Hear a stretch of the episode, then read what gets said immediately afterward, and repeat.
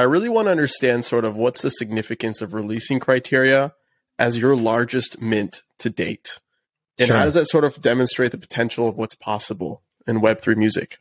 Totally. I'm happy. I'm happy to take a stab at this first. Um, so basically, Adam, like you, you know, like every every drop that I've done has like always solved a problem, right? I mean, like f- for me, like overstimulated was solving the problem of how can I have creative freedom and work with fans.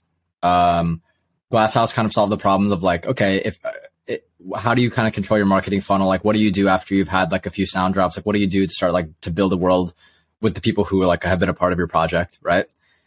And I think in a lot of ways, um, people look at me and Rio as like uh, really like like I did a site with Bonfire and a lot of people started doing things with Bonfire for example like that we we really like we're both really like cognizant and aware that in a lot of ways we're building the blueprint we're going to make mistakes along the way but people are really looking at what we're doing and so in a lot of ways right there's a when, on the web 2 side of things whenever you're dropping music right um it, it's pretty simple. Like you, you, you make the songs, like the hardest part, you make good music, right? And then you think about the creative for it. And then you start to post on social media and tease it and whatnot. And then, you know, you put the songs out and then if you're fortunate enough to have an infrastructure, you're kind of able to tour with it. That's kind of like the start to finish of, of, of that cycle. On the web three side, really it's like, okay, yeah, like you can drop on sound. Uh, and then maybe you can have you, you you might maybe a few people have had like a site built by bonfire but most of the time it's like you drop on sound if you want. Maybe you might do a mirror post to talk about it.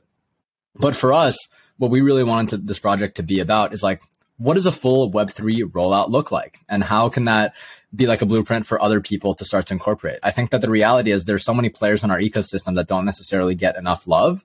And we kind of want to create a place where like look composability is very important. Like i don't think that it's about like one person winning. I think that or one platform winning. I think that it's about everyone winning together and understanding what their resources are and understanding what the tools are around them. So like to give a little bit of context on that like we're going to be doing the drop on sound via our bonfire site right we're going to be using a Spinamp activation with like a custom skin um, which is just like a cool little perk to like bring out the project we're going to be doing uh, stems with arpeggi uh, for future remixes. Uh, and like we're going to do like a, a, sample pack with them, uh, like a criteria sample pack, which is like, you kind of think of that as like akin to like what a splice pack rollout would be um, on the web two side. We're using OnCyber, uh, which is like kind of a new platform that's like to, to build a virtual space for people to have like enjoy like a listening party. So they can actually, you can actually like go in, scroll around, jump around, list like, you know, like you have like a little avatar and like be in It's the same dope. room with everyone else.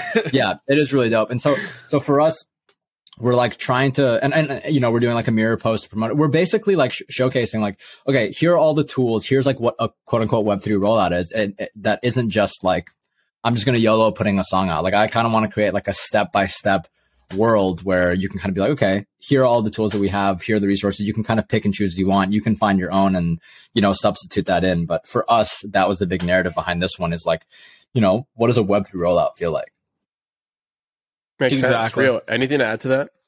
No, I think that like that is like spot on. The only thing I would add is um yeah, I mean like criteria is a mainly like a collaborative effort between Dan and I. And so like we also were just like uh, you know like how can we make this rollout a collaborative effort as well. And so, you know, we tapped on like a lot of people um and like we're super stoked to be, you know, working alongside of everyone and whatnot. But yeah, I mean, um the one thing that I did want to add too is like um this is um on Sounds Protocol. So like it it is also like um modular contract, some sh- stuff that we add to it. Got it. It's not just like Got the it. base.